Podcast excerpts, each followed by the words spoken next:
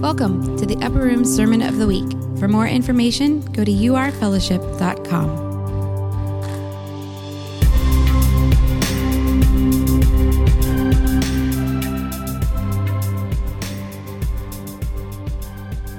Hi, everybody. So, um, due to some technological problems, the the recording of the final sermon in the Jonah series somehow got lost to I don't I don't know the ether somewhere. So so because I felt like it was an important sermon, it was a sermon that uh, wrapped up the series. Uh, I decided to just go ahead and sit down here in my house with uh, my cup of coffee, and then just go just go through my thoughts on the last part of Jonah again. So this may sound a, a, a little different than most of the, the URF sermons of the week. It may have a little bit of a different vibe, but but whatever. Let's go for it here. All right. So so Jonah four is where we will be, and in chapter three of Jonah, we saw Jonah. Uh, he finally went to Nineveh, and he gave a pretty reluctant word to them. He uh, he said, 40 more days and Nineveh will be overthrown. So, not the greatest sermon, but God moved on the king in the, the city of Nineveh, and we saw them humble themselves and repent. Jonah 3.10 says, uh, When God saw what they did and how they turned from their evil ways, he relented and did not bring on them the, the, destruction he had threatened. So God relented. Nineveh is saved. Uh, let's see what Jonah thinks about this. Jonah 4 1 says, But to Jonah this seemed very wrong, and he became angry. He prayed to the Lord, Isn't this what I said, Lord, when I was still at home? That is what I tried to forestall by fleeing to Tarshish. I knew that you are a gracious and compassionate God, slow to anger and abounding in love, a God who relents from sending calamity. Now, Lord, take away my life, for it is better for me to die than to live. But the Lord replied, Is it right for you to be angry? Jonah had gone out and sat down at a place east of the city. There he made himself a shelter, sat in its shade, and waited to see what would happen to the city. Then the Lord God provided a leafy plant and made it grow up over Jonah to give him shade for his head, to ease his discomfort, and Jonah was very happy about the plant. But at dawn the next day, God provided a worm which chewed the plant so that it withered. And I just love the uh, the King James version of verses seven, six and seven, so I'm going to read them also. It says, "And the Lord prepared a gourd." This is verse six. And the Lord prepared a gourd and made it come up over Jonah, that it might be a shadow over his head to deliver him from grief. So Jonah was exceedingly glad of the gourd which I loved. I'm just going to read that, say that again. Jonah was exceedingly glad of the gourd. So this is the first mention of Jonah being happy in the whole book. And the thing he's happy about is a gourd. But God prepared a worm, this verse 7, but God prepared a worm when the morning rose the next day and it smote the gourd so that it withered. So it's just, I just think it's so fun to read the King James sometimes. Verse 8, we'll go back to the NIV. says when the sun rose, God provided a scorching east wind. Excuse me, and the sun blazed on Jonah's head so that he grew faint. He wanted to die and said, It would be better for me to die than to live. But God said to Jonah, Is it right for you to be angry about the plant? It is, he said, and I am so angry I wish I were dead. But the Lord said, You have been concerned about this plant. Though you did not tend it or make it grow, it sprang up overnight and died overnight. And should I not have concern for the great city of Nineveh? In which there are more than 120,000 people who cannot tell their right hand from their left hand, and also many animals. And then we'll turn the page, keep reading how the story ends. Oh, nope. That's the end. That's it. Pretty abrupt little ending there. Okay. So, you know, if you if you were to do a Bible school review, you know, and say is the book of Jonah about a guy getting swallowed by a fish, most people would be like, "Yeah. That's how that's what the book's about." That's the book. Okay, and then if we did, but how does the book end? You know, how many of us would say, and also many animals, right? Like everybody knows Jonah, that's the one about the fish. How's the story exactly end? It ends with God asking Jonah a question, and also many animals. So what an odd ending, right? Anybody else reading the end, you're like, are you kidding me? There's gotta be there's gotta be more than that. It's that feeling when you're in a movie theater and the screen goes blank at the end and you think to yourself, no, no, that can't that can't be. And then you see the credits, and you're like, oh come on. So first off, it has this odd ending, Jonah. It's got this very abrupt, feels unresolved. It ends with a question about people and then animals. And secondly, the book ends not with this kind of massive crescendo, and then God did whatever. It ends with this question about the city of Nineveh. But the whole ending part is about a plant. Jonah sets up a shelter, and it's probably some sort of lean to, sort of a temporary shelter involving sticks, some sort of leaves that had grown up. And oftentimes they would take large, like uh, palm frond type things, put them on top of a little lean to to provide shade. Apparently, the sun scorched up these these leaves that Jonah had put on top of there, so another plant grows up. There's evidence that at the time there was a gourd-like plant, would have been something like a pumpkin. This fast-growing plant in the Middle East that that, that grew up and it, it um, produced these large, wide leaves. So there is evidence for this fast-growing plant that could grow up the side of a structure.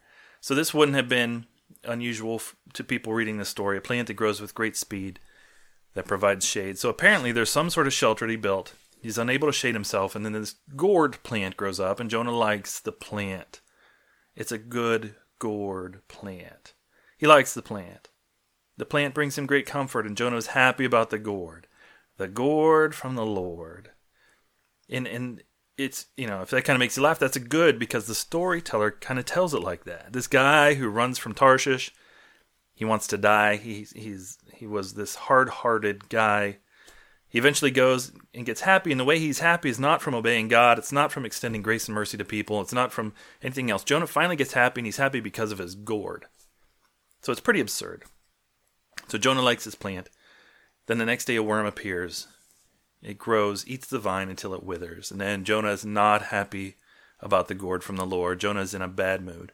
He is angry and despondent because the plant that brought him so much happiness has, has withered away and now he, all he has is this pathetic little stick or stalk or something. And if you think this is completely absurd, this is that's the point. This is how the story ends. It doesn't end with more talk about large fish or anything. It ends with this awkward, odd, petty exchange about a plant. God asks, Is it right for you to be angry about the gourd? Do you seriously, Jonah, have your shorts in a bunch about a gourd? You seriously, this, this has thrown you that off a plant. And Jonah says, I am so angry, I wish I were dead. And that's sort of the way this story ends. Now, how do we begin to make sense of this? I think to understand what's happening, we have to back up a little bit to verse 5 there. It says, He made himself a shelter, sat in its shade, and waited to see what would happen to the city. So, the posture that we're given for the whole thing involving the plant is Jonah, after the city repenting, after the king repenting, after all that, the way the story goes is Jonah decides, I'm going to wait and see what happens to the city.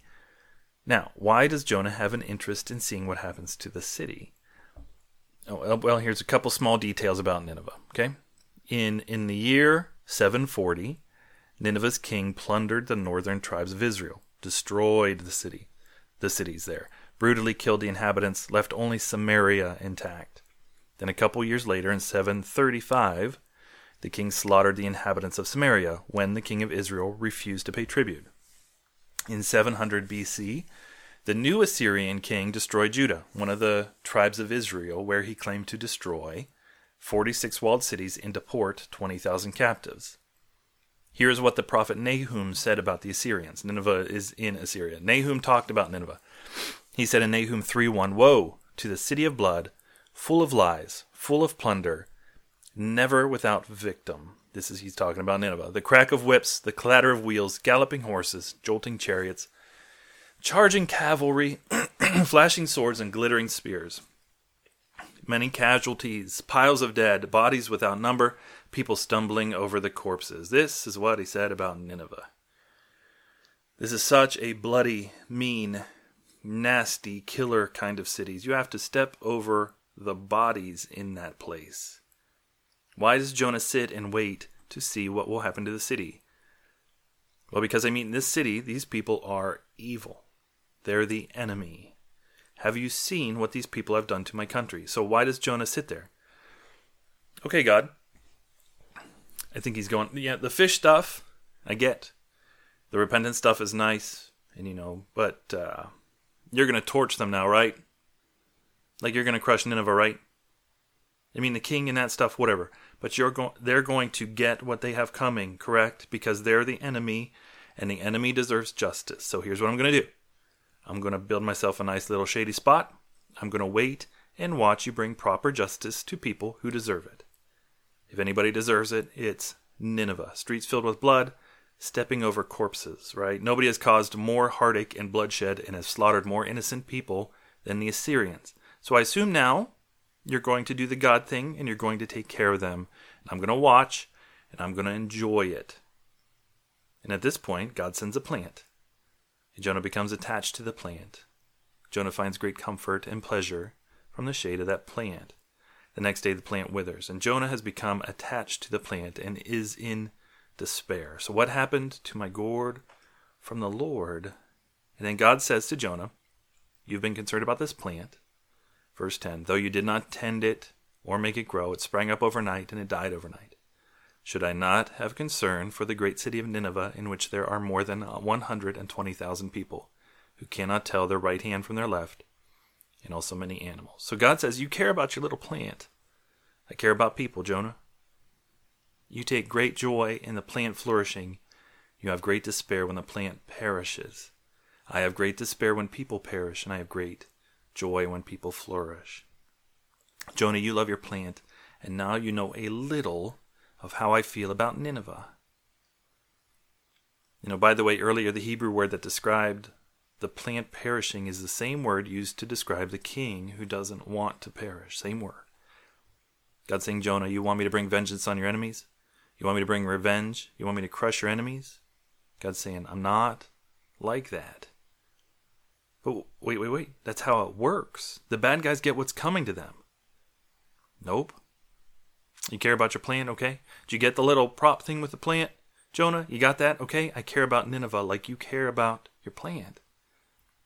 Now, this raises a whole set of questions. First, let's start. What kind of book is this? The problem with the book of Jonah for many people is it it exists in a subconscious realm of the flannel graph. The book is a sort of vague, uh, this guy got swallowed by a fish, so you shouldn't flee from the Lord, kids, because God might get you right? And so it produces a sort of Christian guilt, a sort of vague flannel graph territory where God basically is kind of grumpy, and if you don't do what God says, he'll send a fish. And so it becomes this story that sort of exists, and it's like, yeah, I guess you're right. I, sh- I shouldn't be like Jonah because the, the fish might swallow me. So, what kind of book is this?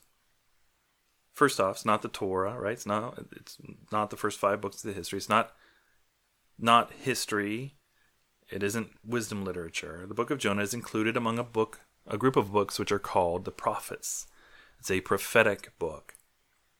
And the prophets, they would come to people and announce truths that were a bit for, hard for those people to hear and often got the prophet killed.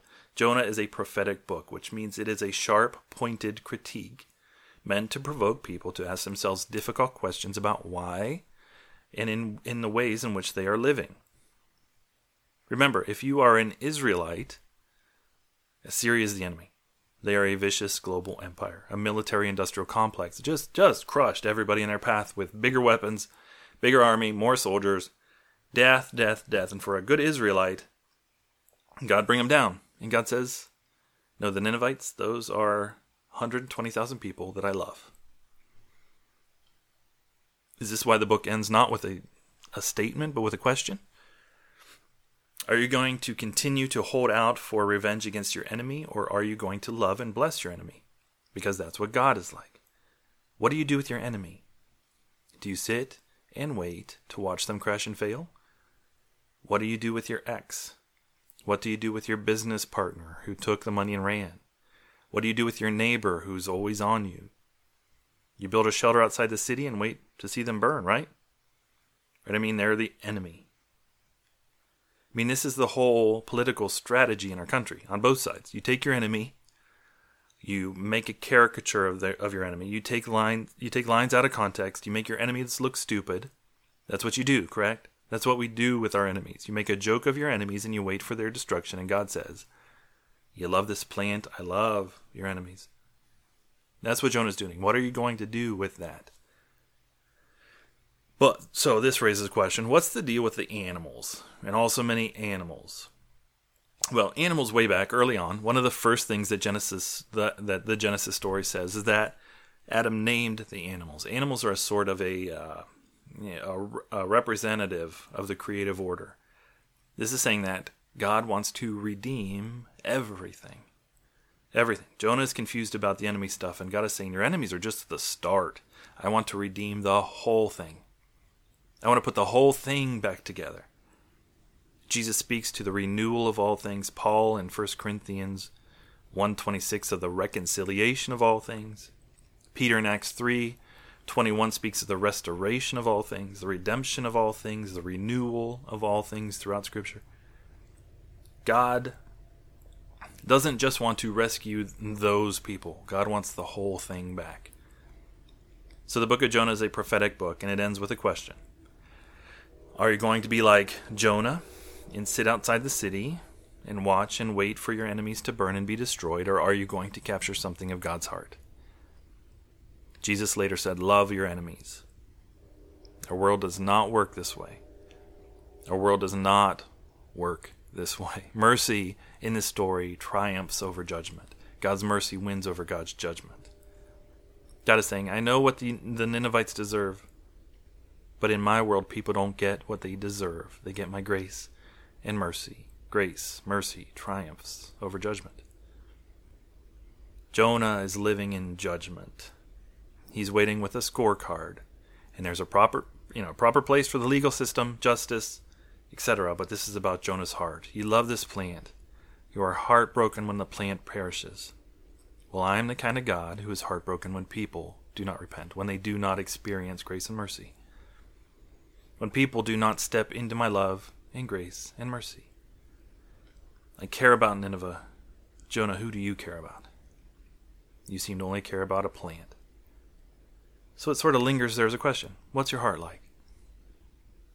And no wonder this book is among the prophets. This would this would have been a hard word, and to, to this day it's a hard word.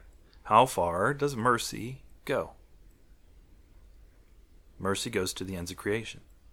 Mercy is big and wide and deep. Can you imagine for Jonah, the Assyrians? Are you kidding me? The Assyrians. When the prophet Isaiah speaks, he says that Assyria and Egypt will worship together with Israel. The, the biblical vision for the world is that God's grace and mercy somehow triumph over all the things within us that say they deserve to burn.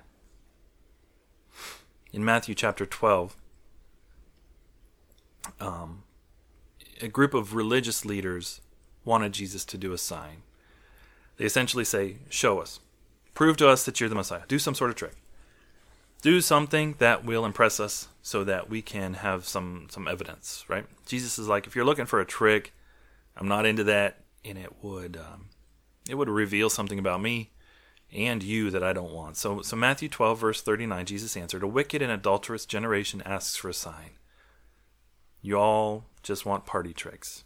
Then Jesus says, "But none will be given. None will be given it except the sign of the prophet Jonah." Verse 40 For as Jonah was three days and three nights in the belly of a huge fish, so the Son of Man will be three days and three nights in the heart of the earth. The men of Nineveh will stand up at the judgment with this generation and condemn it. He essentially says, Nineveh, they will get it. They get it, for they repented at the preaching of Jonah, and now something greater than Jonah is here. So the sign of Jonah is three days and three nights in the belly of a fish. Now, what's that mean? Jesus says, You, you want to know how things work? He said, If you understand the sign of Jonah, three days in the belly of a fish, then you understand what I'm doing. Now, I think we see some of what this means in the created order. So it is October, right? The leaves are starting to change. And we think, oh, that's so precious. The way the leaves change, love the fall colors. But the fall colors mean things are dying, right? Oh, look, things are dying. Beautiful. Let's drive around. Then the leaves fall off the trees, and the trees are naked, and it gets darker, and it stays darker longer, and it starts to get darker earlier. But then snow. First snowfall, wonderful, right? And then there's Christmas, which Christmas has kind of a hey, all right, carols, you know, Elvis singing, presents, Rudolph, beautiful, that sort of thing. January, still kind of riding, New Year, fresh slate, working out, etc. And then February, end of January, winter starts to lose some of its luster, and it starts to become a little bit like Ugh. Right? So it's like death. Summer, fall, winter, death, spring. Five seasons. And what happens in the created order, as things die, they reach sort of a peak of deadness, February ish. Dead. And then we get April, May. The sun starts to shine a little earlier in the morning. It starts to stay light a little later. All of a sudden you're out in the yard kicking a ball around and you realize it's like 7:30 and you can still see and there's sort of this joyous feeling. That first day when you're driving along and you crack the window a little bit, right? That feeling there's a sort of it just starts to gradually grip you and you start to be nicer to people. Death in the created order gives way to life. And now you start to see a tree over here start to bud, start to see a bird you haven't seen for a while, right? Welcome back from Florida, bird. You welcome the birds and your grandparents back from Florida. And it's this gradual sort of beautiful thing that you feel the rhythm of the seasons. Death gives way to life, and the next fall, death. The next spring, life. So there's this cycle. When Jesus is then looking for an image to describe what he's doing, what image does he choose? Buried in a fish, spit back out. Buried in the earth, rise again. Death gives way to life. So I think the question for us is what in my life needs to die so that I can live? What needs to die so that I can live? Death, resurrection. So this is the question what needs to die so that you can really live? What needs to be swallowed up? What needs to be drowned? What needs to be buried? Maybe there's somebody that you need to forgive and you've been holding on to revenge. You have made a shelter and you are waiting to watch them destroyed, and maybe you need to die to the desire for revenge so that you can really live and love that enemy. We saw the book begins with Jonah, excuse me, wants to flee from God, so he runs away from God only to discover that the place he runs away to, God is there also. We have these places we want to run from abuse, wounds, wrongs, suffering. We have this darkness, the thing that we keep pushed down so we don't have to deal with them. But Jonah shows us that you can go into your own darkness and God will be there. You can journey into the heart of those fears and God will be there. That addiction that no one knows about, you can be honest about it. You can admit it's become unmanageable and God will be there too. So maybe, maybe Today we put to death the pride or fear that keeps us fleeing instead of living. Is there something that you've been fleeing, staying a step ahead of, pushing it back? Just keep going so you don't have to deal with it. Maybe you stop and you face it, and you step into it, and you find out that God's grace and mercy is present even there. Maybe it's time to speak the secrets so they no longer have power over you. Is there a problem in a relationship and you keep pretending like everything's fine? Maybe you need to speak. You need to get help because we will find out that God will be even in the admission that things aren't perfect. God will be there too. Jonah thinks he can flee from God. One of the first things we learned in the book of Jonah is you can try to flee from God and God will be there, and you can run as fast as you can. God will be there. So we ask God to meet us in the places where we least expect to find God. We saw at the beginning of Jonah these uh, these Gentile sailors who are supposed to be the ones who don't want anything to do with God. We see them we see them worship and they offer vows and sacrifices and ask questions, and the prophet of God, who is supposed to be the one bringing the Gentile sailors to God, stays asleep on the boat and wants to kill himself. And they protect his life. We like to put people into nice, neat categories.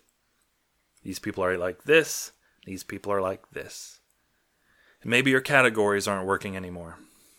Maybe not they aren't working uh, politically anymore. Left, right, liberal, conservative, all the sort of standard stale categories. Maybe we just say, God, I'm burying this us us versus them mindset. Help me think about the world how you think about the world not through the filter of my cultural categories. And so we just bring that and we say, here, I want to I want to put this to death so that I can live in a new sort of way. Have you been so preoccupied and focused on your own comfort, on your own safety, on your own pleasure? Have you been so fixated on shade and relief? And is God saying to you in the midst of your small, shrunken world, is God saying, hey, hundreds of thousands of people over here, they need my love. They need salvation. They need purpose. They need community. Right? They need they need water. They need to learn how to read. They need hope. They need a friend. They need medicine. They need tutoring. They need discipled. Hey, hey, hey, I know all you can think about is your plant and your comfort and your safety and your luxury. But there's a big, wide world, and there's lots and lots of people, and I would like you to help me help them. Have you been so caught up in your own stuff that you've lost the sense of mission and calling, and a sense that the world is desperately in trouble and we get to try and help do something about it? Maybe today you say, God, I've been so self centered. Please give me a mission. Give me something bigger than myself that I can be a part of. What needs to be swallowed up? What needs to be drowned? What needs to be buried so that I might live, that I might be raised with Christ to new life? Amen. Let's pray. God, we thank you for this old story with all these twists and turns and surprises and edges, and for this prophetic question to Jonah, which we read as a question to us. All the times we sit in our own little shade waiting for enemies to suffer. We ask that your love, your mercy would triumph over justice in our hearts. For many of us, we see ourselves in Jonah. We are so easily, easily preoccupied with our own comforts. We are so easily deceived into thinking we can flee from you. And we continue to hold out for our sense of who deserves this your grace and mercy. God, we let this question about Nineveh linger this book that lingers sort of unresolved. What about Nineveh? We start to care so much about our own little gourd while the world around us shrivels up. So we ask that you would give us a rebirth in our community of mission, calling, passion to do something about this world that we find ourselves in. We ask for all the power and humility and strength and intelligence to go about that sort of work. We thank you that uh, resurrected Jesus invites us to repent, to confess, to be buried so that we might rise. In the strong name of Jesus we pray. Amen.